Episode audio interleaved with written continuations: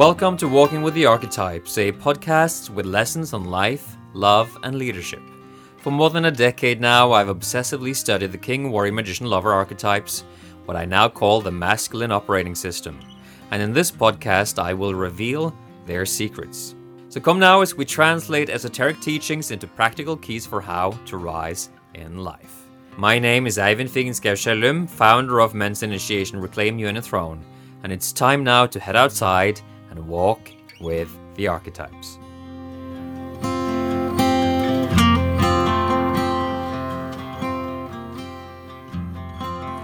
Hello, my friend. It's your host, Ivan, ready to take you on another walk with the archetypes. Out in the woods again, as I expect to be on most of these shows. Michelle is up ahead, leading the way. And right now, I just have snow falling from the trees above into my face. It's not actually snowing, it's just the, the, the frost from the branches falling down. And I'm looking right up through the foliage over me. Well, it's not foliage, the branches over me. I don't think foliage is, foliage is leaves, I think. I don't know. It doesn't matter. This is just me struggling with my English. What matters is that I'm literally standing in a shower of diamonds looking up into the blue sky and I'm just mesmerized by what I'm experiencing. Winter in Norway is absolutely remarkable this this this season. I wanted to take you into a conversation around power. This topic of power is probably my favorite topic. I'm very good. I'm very good at showing men who are nice guys into a healthy embrace of power. This is one of my talents in life. I will own that without shame in front of you right now. I know how to do this. Another thing that I know how to do, much to the dismay of some of my detractors and critics, is that I can see right through the bullshit of a man who has not yet come to terms with his own power. And that's the conversation that I want to have with you today. Oh my lord. I'm just being penetrated by the sun here. Just give me a moment.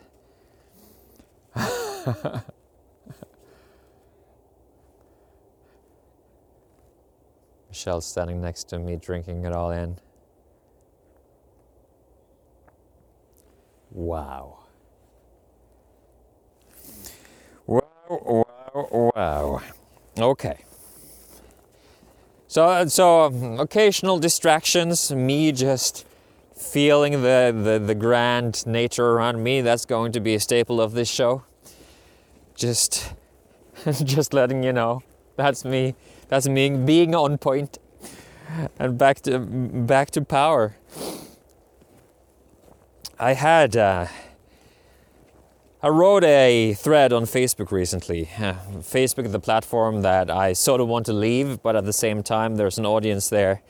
So I'll, I'll probably keep posting there until Facebook, fascist Facebook, uh, wants me away because I'm speaking a little bit too much truth. Um, so I, I wrote a post there where I, among other things, I explored what happened on Capitol Hill back on the 6th of January, which was, of course, uh, uh, horrible, egregious in so many ways, and the way that that Donald Trump dealt with that was was worthy of a lot of criticism because he definitely should have intervened. He he fucked up in a big way. I, I criticize him strongly for that. And at the same time, in this conversation around power, the way that what happened there was conceptualized as a coup attempt just, in my book, seemed utterly ridiculous. To have some bunch of redneck hippies that just walk through the, the halls of the Capitol and Congress, taking pictures, looking like they're on some sightseeing. That, that that's, a, that's a coup attempt. is ridiculous. Though there were two, there, there were some bad faith players there, trained trained military personnel with zip ties and all these things. So that was also present. See, there's a conversation around power here where we need nuance because there were some people in the quote unquote attack on Capitol Hill that clearly were up to no good, that were truly bad people. And the rest of them were just just happened to be there for a for a Sunday experience and they didn't really understand what was going on. I'm absolutely clear and convinced that that is the case. And I put that online. And then I got a guy who's been following me for a while, just archetypal white knight, feeling like he is virtuous, noble, fighting for justice, and and he picks out the one the one part where I talk about uh, this not being a coup attempt, filtering away all of the, the parts where I actually talk about how this was egregious, it was terrible, it was horrible, and he s- singles in on that one point, which is what white knights do. They find the one thing they can get triggered by to give them a false sense of purpose and superiority so that now they can take a stand for the good, the virtuous, the morally superior, that they are so desperately in need of associating themselves with. This is what you will find that people do on Facebook a lot. They will filter through a post and find one thing in the post that they can be upset about. Because in their miserable, empty little lives, they need something to be upset about. And now they have purpose. Now, this white knight has purpose because he does not know his power. He has been rushed through the red knight stage. And if you don't know what I'm talking about here, I'm going to be talking a lot about red and white knights in the future. But I did talk about that, I believe it was in episode, was it episode three or four? Confessions of a Former White Knight. So you can reference back to that if you need more information. But the point here being that if a man, or indeed a woman, but a man in this case, has not learned to be with his own primal force, his instinctual power, his grab, his territory, his fierceness, his animal, he will project his own repressed power onto the outside world as a matter of life, uh, like a strategy. That will that he, this will be an imperative in his life because this is what gives him purpose you see. And there i was receiving that inane comment from him where he told me that i need to be ashamed of myself that i'm he's disappointed in me and all these things. Always always the weapon passive aggression moral superiority and shaming. These are the weapons of a white knight. Shaming, arrogance, moral superiority, passive aggression. These are the kinds of weapons that we often associate with women and their uh, use of power, but white knights typically use power in the same way. And, uh, um, and it's, it's kind of gross. It's kind of gross because it's so dishonest. It's so dishonest, a sticky kind of, uh, sticky kind of power, and I think you know what I'm talking about.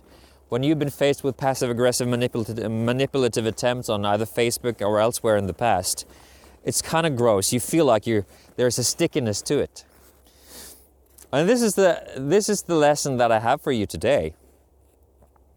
With a guy like that, just draw a firm line because you know you're faced with someone whose very identity is contingent on him being in a morally superior place to you in that, in that moment. He is not after truth at all. This guy ended up writing a whole blog post about me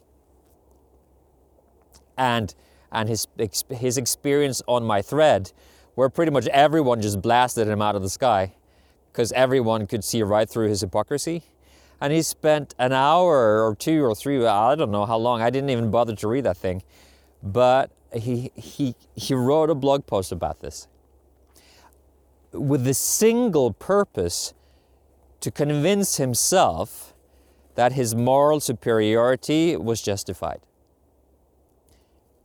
Don't be that guy. I don't give a fuck about this guy. I blocked him from Facebook. I, don't, I normally don't block people, but if they attack me directly and just use passive aggression and manipulation to shame me publicly, yeah, I'll fucking block you. Don't be that guy. Don't be the manipulative dirtbag that simply because you haven't actually come to terms with your own territorialism, your own darkness, your own savage red knight warrior, that you're going to take down other people who are actually comfortable with being, with being powerful. Don't be that guy. Why? Simply because even though you think you're in the right, you are one of the men who's contributing to the fracturing of humanity and the burning down of our civilization. Big words, but it's fucking true.